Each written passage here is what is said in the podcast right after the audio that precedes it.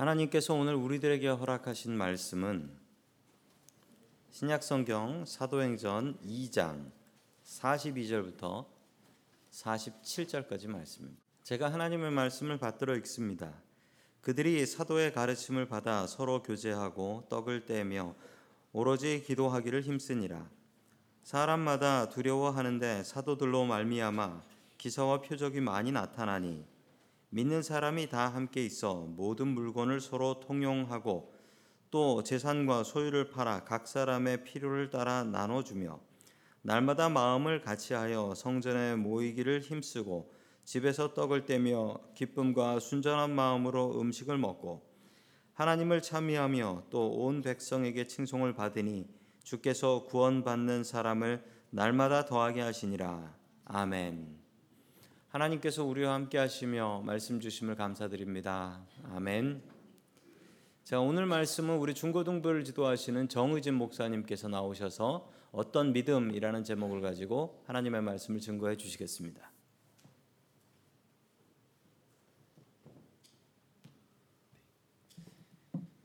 네, 우리 주변 주위 분들 보시면서 주님 안에서 사랑합니다 이렇게 한번 인사하겠습니다.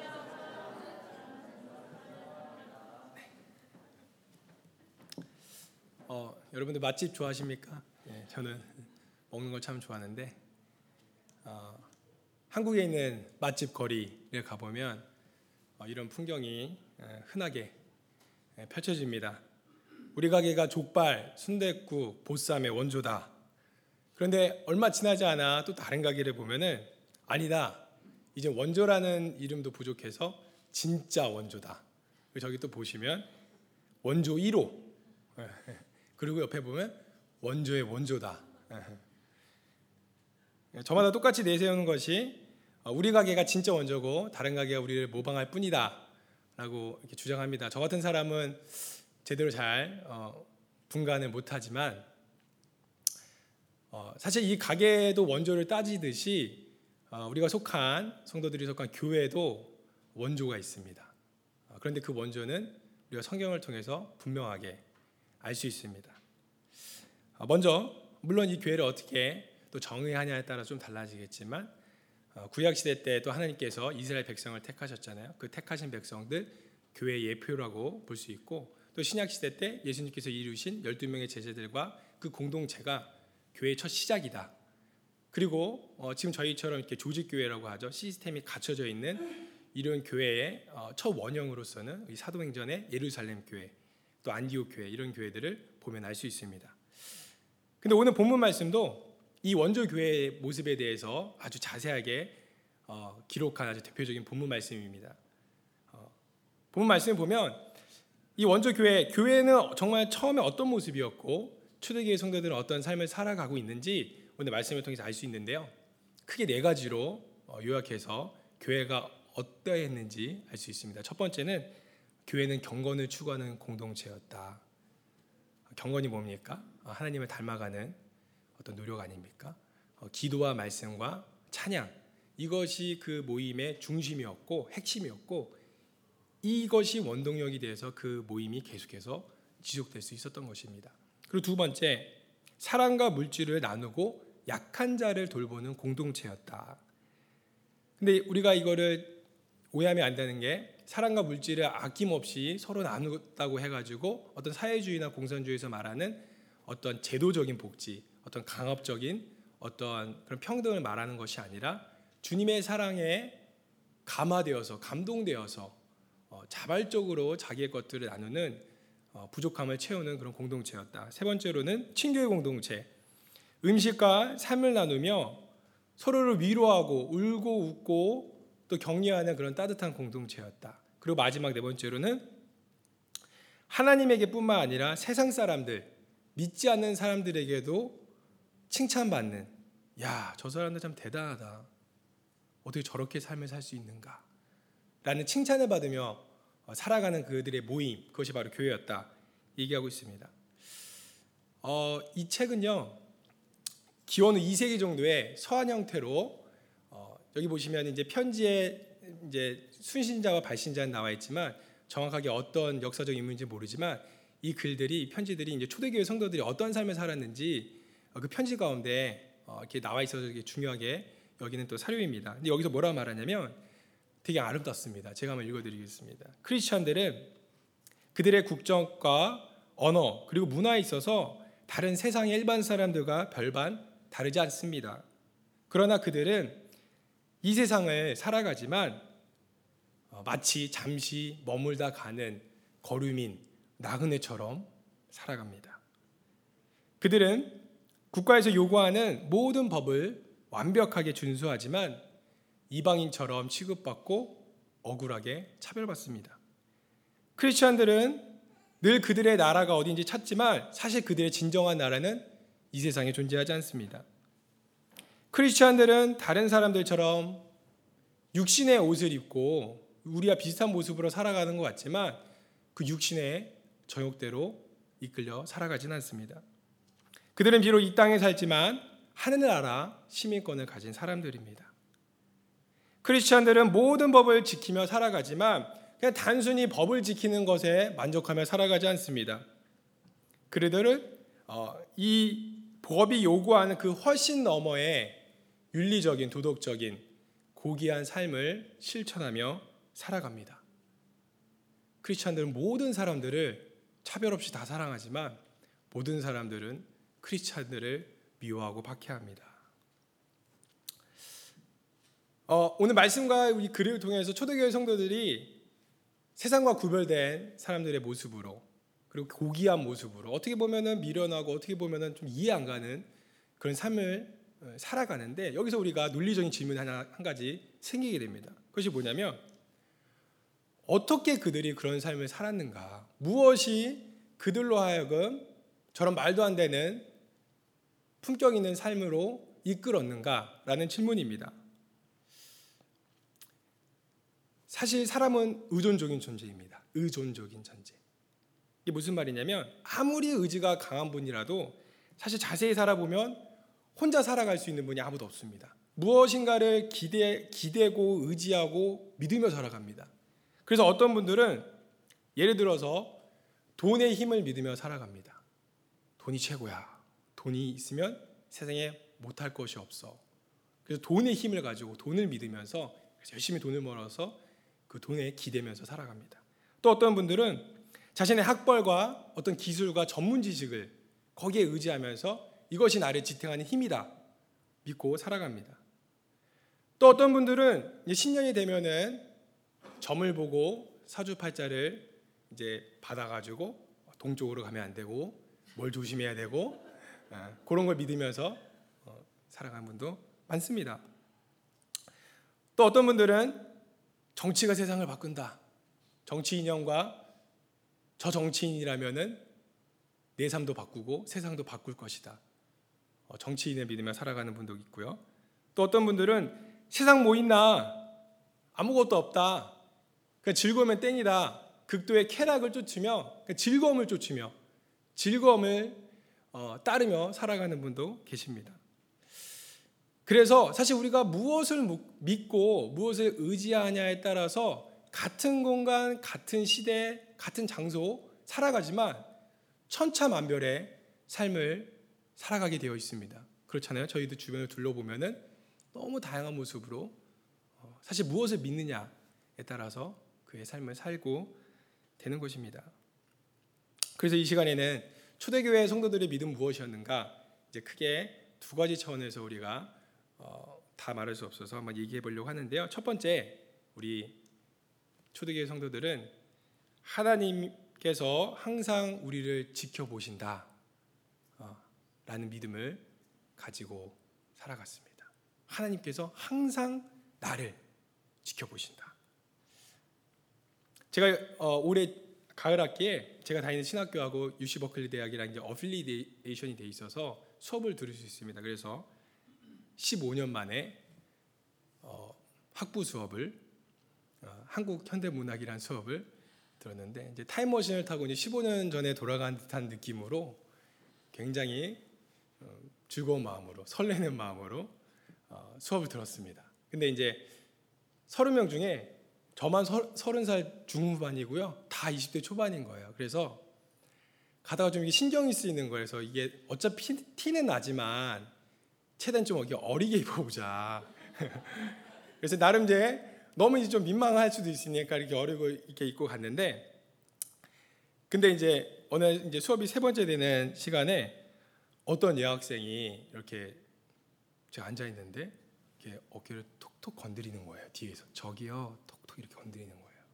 그래서 죄송한 말씀이지만 제가 지금은 이렇게 되었지만 나름 15년 전엔 괜찮았어요. 그래서 그런 일도 왕 간혹가다 있었어요. 그래서 저기요 딱 이랬을 때 제 마음 가운데 아 또 뭐야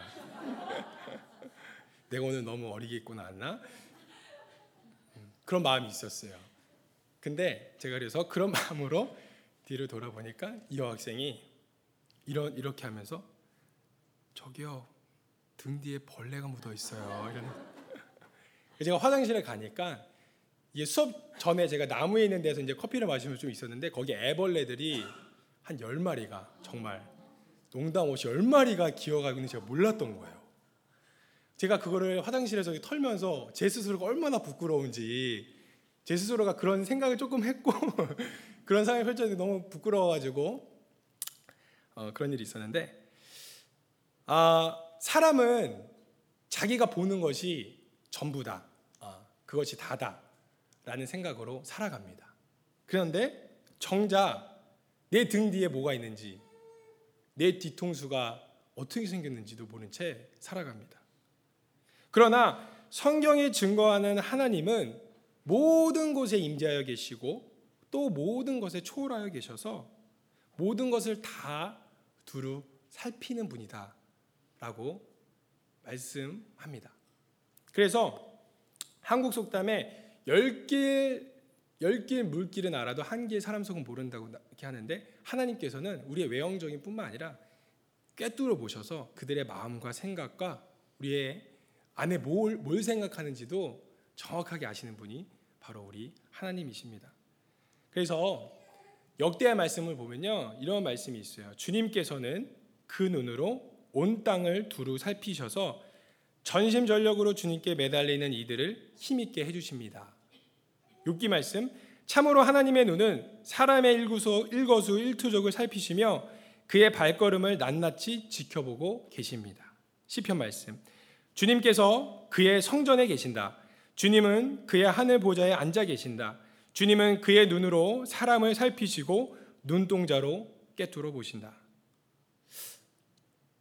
저와 여러분은 어, 나를 늘 바라보시고 나의 마음과 생각을 다 아시는 그 주님을 의식하며 기억하며 삶을 사십니까? 아니면 그것을 망각한 채 다른 사람의 시선과 의식을 어, 생각하며 거기에 만족하며 삶을 사십니까?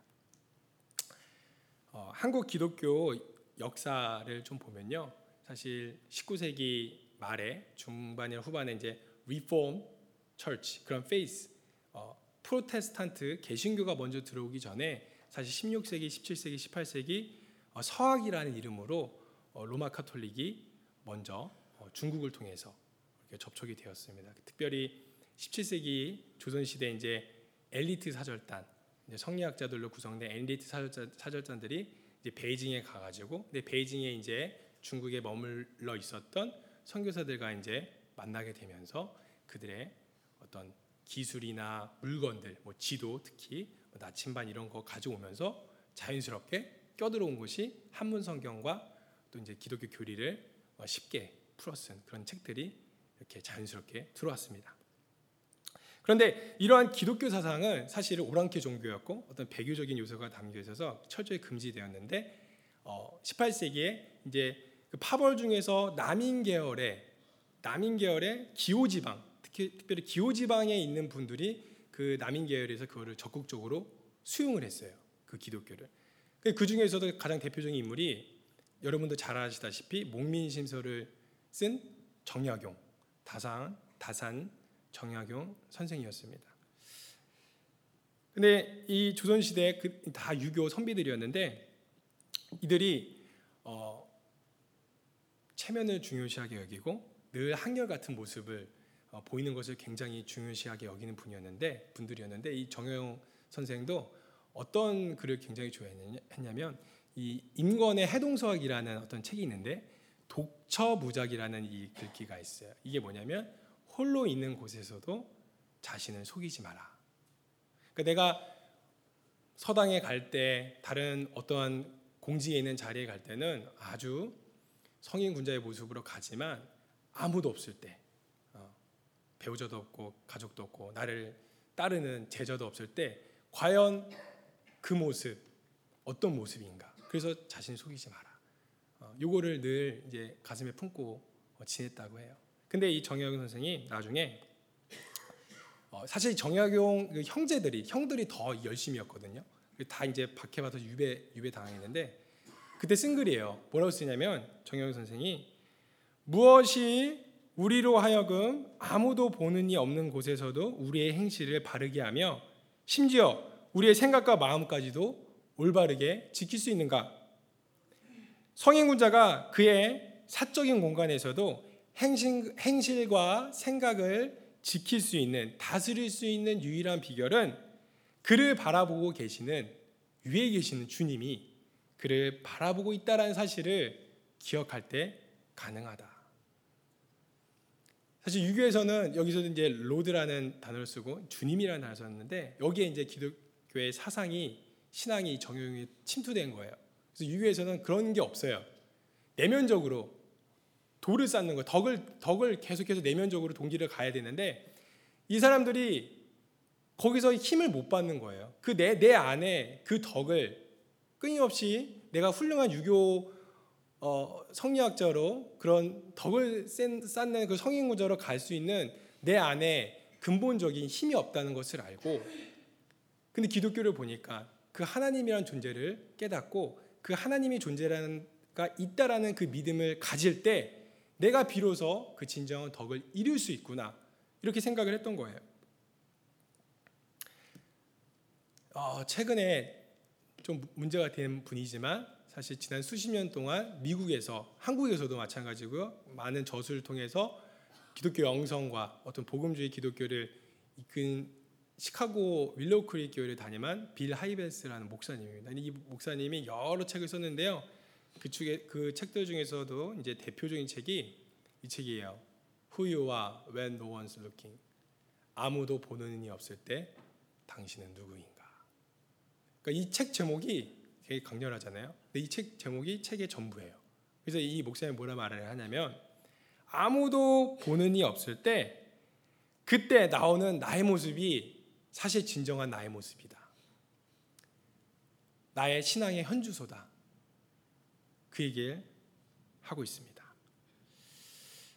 어, 여러분 하나님은 우리를 24시간 지켜보십니다. 근데 다산 정영웅이 말한 것처럼 어떠한 무선 선생님이 딴짓 하나나 안 하나 감시하는 그런 하나님으로서만이 아니라 궁극적으로 우리의 필요를, 우리의 아픔을, 우리의 기쁨을, 우리를 보호하시기 위해 항상 우리를 지켜보시는 분이 하나님이십니다. 그래서 이 믿음을 가지고 초대교회 성도들은 아까 우리가 읽은 대로 그런 삶을 실천할 수 있었습니다. 우리 성도님들도 어, 언제 어디서건 하나님이 나를 지켜보신다, 나를 알고 계신다 라는 믿음이 여러분의 심령 깊숙한 가운데 새기시길 축복합니다. 두 번째, 어, 초대교회 성도들이 가지고 있었던 그 믿음은 뭐냐? 어, 하나님 곧 다시 오신다. 어, 종말 신앙이라고도 하죠. 우리가 아까 말씀 읽었다시피 모든 물건을 통용하고 판 거에 이제 궁극적인 또 원동력은 지금도 우리가 기독교 교리가운데 종말 신앙을 따르지만 그때는 더 임박한 종말 사상을 갖고 있었어요. 초대교회 분들은. 그래서 예수님이 다시 오신다고 했는데 그들 중에는 예수님과 같이 지냈던 제자들도 있었으니까 이게 더 피부로 더 가득히 다가왔던 거예요. 그래서 우리처럼 언젠가 오시겠지 아니면 그것을 망각한 채 우리가 신앙생활을 하지만 그 당시에는 일주일 후, 한 달 후, 아니면 오늘 이런 생각을 가지고 있었기 때문에 그런 분들에게 물질과 자기 소유가 무슨 필요가 있어요? 그래서 더 아낌없이 그것을 서로 나눌 수 있었던 거예요. 어, 우리가 시간에 대한 개념을 그래서 다른 종교랑 비교해서 살펴보면은 불교와 힌두교는 이 시간을 역사를 순환한다고 봅니다. 그래서 계속 우리가 계절이 순환하듯이 계속 돌고 돈다고 봐요. 근데 그렇게 돌고 돈다고 보면은 우리 성도님 생각해 보세요. 시간의 질적인 개념이 없어집니다. 왜냐면 계속 시간이 돌고 돌기 때문에 이 시간의 어떠한 가치가 똑같은 거예요. 그래서 심지어 불교에서는 뭐라고 말하냐면은 그래서 다 허상이라고 말해요. 다 돌고 돌고 그래서 다 없어지고 다시 생기고 다 허상 계속 그게 반복된다라는 거예요.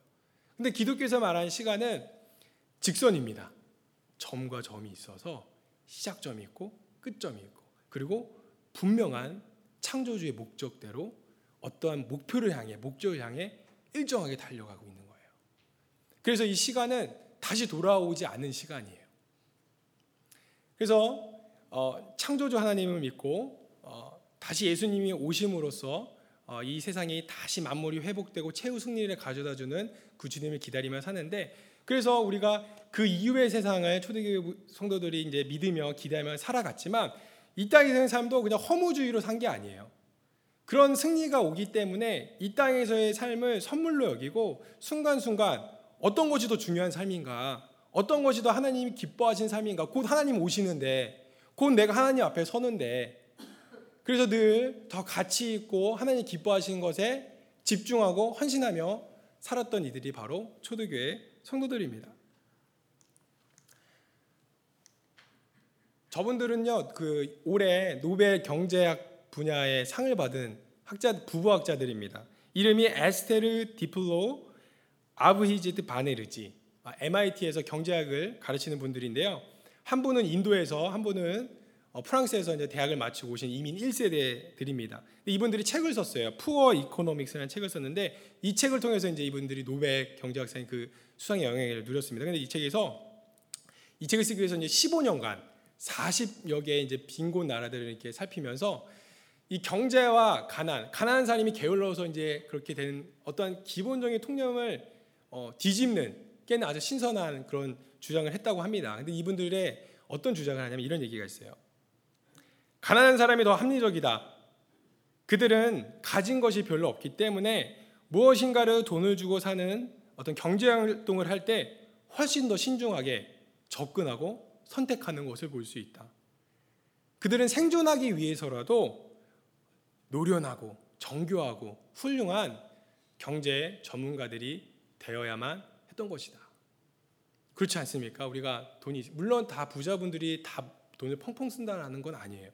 돈이 있으면 근데 돈이 있으면 아무래도 차도 바꾸고 못 갔던 여행도 가고 또 보금 자리도 다시 이게 이제 보통 정도의 차이만 있을 뿐이지 그렇게 가는데 어떤 분들은 그거를 이제 세, 세심하게 못 하시고 어떤 분들은 막 가시는 분이 있는 거죠. 근데 가난한 사람 분들은 뭘 하나를 고를 때 이게 정말 나에게 필요한가? 우리 집에 있는 거 이거 바꿀 때 아직 안 됐는데 이런 생각을 하면서 굉장히 신중하게 합리적으로 소비를 한다라는 거예요. 근데 제가 왜 이 말씀을 드리냐? 시간도 마찬가지라는 거예요. 시간이 많다고 생각을 하잖아요. 예를 들어서 우리 성도님들이 자녀분들이랑 같이 살고 부모님을 모시는 분도 계시고 또, 어, 또 배우자랑 같이 사시는 분도 있는데 이 무식 가운데 아유 계속 같이 살겠지 라는 생각을 우리가 하게 되거든요. 그러면요 배려하지 못하고 필요를 채워주지도 못하고 시간 내는 것도 굉장히 인색합니다. 근데 마찬가지로 교회 봉사도 마찬가지예요. 저도 그렇고 혹시 여기 계신 성도분들 중에서도 내가 샌프란시스코 지역에 이곳에서 이렇게 오래 있을지 몰랐다라고 생각하시는 분들도 있을 거예요. 근데 이 교회에서의 섬기의 봉사도 맨날 하는 봉사, 아유 이렇게 하는 것이 아니라 나에게 맡겨진 시간과 나에게 건강이 있을 때, 내가 건강이 있을 때 이걸 열심으로 해야 되겠다 하는 분들의 모습은 다르게 되어 있다는 것이죠. 올해 한국에서 개봉된 영화입니다.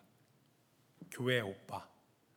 어, 여기 다 교회 오빠들 계신데 어, 이게 이제 리, 원래는 real 다큐멘터리였어요. 보신 분도 계시겠지만 KBS에서 나온 건데 이 PD들이 non-Christian들이었어요. 그래서 원래 공중파 방송에는 어떤 어떤 신앙 어떤 자기가 믿는 종교 색채를 갖고 있는 건 다 컷하는데 여기서 이제 그런 시비가 있었는데 논크리스찬 PD가 왔는 거예요. 자기는 그런 목적으로 한 거 아니에요. 그래서 이제 그게 방송에 타가지고 많은 사람들을 울리고 또 감동을 준 실화인데 어, 이 영화는 이 프로그램은 어, 한국의 안양제일교회에 출석했던 고 이관희 오은주 집사님의 암 투병기를 다룬 내용입니다. 어, 이 부부는요 한국에서 이제 남부러울 것이 없는 삶을 사는 사람들이었습니다. 명문대를 나와서 좋은 직장에 자리 잡고 남들이 다 부러워할 만한 삶을 사는 그런 분들이었습니다. 그런데 어느 날 이두 부부에게 어, 이제 교회에서 이제 만나서 대학생 때 만나서 이제 결혼한 케이스인데 어, 아기가 첫 딸 아이가 태어난 지 채 몇 주가 안 됐을 때 그래서 이 엄마 집사님이 조리원에 있었을 때 이 남편 집사님이 너무 배가 아픈 거예요. 너무 심하게 아파가지고 병원에 가니까 대장암 4기라는 판정을 받게 됩니다. 근데 그 말기였는데도 그 0부터 뭐 39까지의 그런 진행도가 있으면 39에 있는 그래서 수술을 하지 않으면 온몸의 99%다 전이가 되어서 어, 그런 상태였습니다. 그래서 이 37살의 나이에 갑자기 대장암 4기 진단을 통증도 없다가 그래서 그 이 소식을 듣고 이 집사님의 어머니께서 마음이 너무 힘드셨던 거예요. 그래서 스스로 생을 마감하는 일이 벌어지게 되고요. 근데 또 공교롭게도 며칠 지나지 않아서 얼마 지나지 않아서 이 여자 집사님 이번에는 혈액암 4기라는 판정을 받게 됩니다. 사실 보통 사람이라면 이 정도의 고난이 쓰나미처럼 이렇게 한꺼번에 몰려온다면 완전히 무너져 내려 버릴 거예요.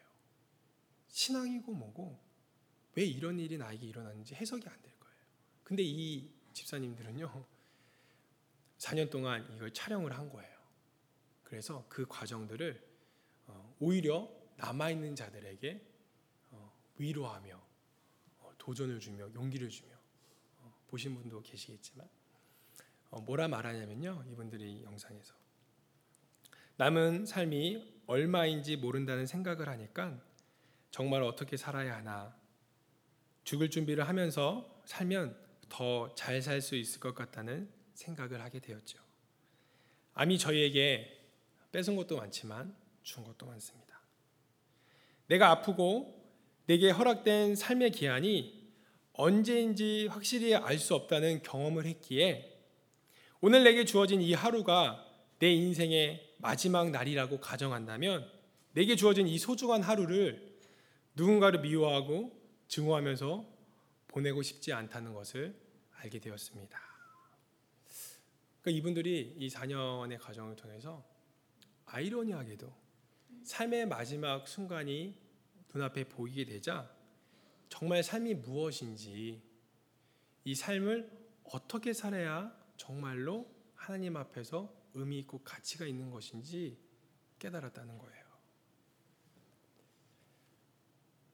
설교를 정리합니다. 2019년 시작한 지 엊그제 같은데 다 같이 모여서 우리 목사님과 또 특별 새벽 기도하고 이랬던 게 엊그제 같은데 이제 다 이틀 남았습니다. 어, 이틀 동안 올 한 해 우리가 정말 어떤 믿음을 가지고 살았는지 내가 어떤 믿음을 가지고 내 돈을 믿었는지 내 능력을 믿었는지 어떤 사람을 믿었는지 어떤 이념을 믿었는지 한번 돌아보는 시간 되길 바라고요. 또 내가 어디에 내 시간과 관심과 애정을 쏟았는지. 그래서 다가오는 새해에는 언제나 나와 동행하시는 나를 바라보시는 하나님, 그 하나님을 믿고 또 내게 주어진 시간의 소중함을 깨닫고 하나님 기뻐하신 일에 우리 여러분들 더욱 집중하셔가지고 거룩하고 선한 귀한 많은 열매들 맺는 우리 귀한 성도님들 다 되시길 축복합니다.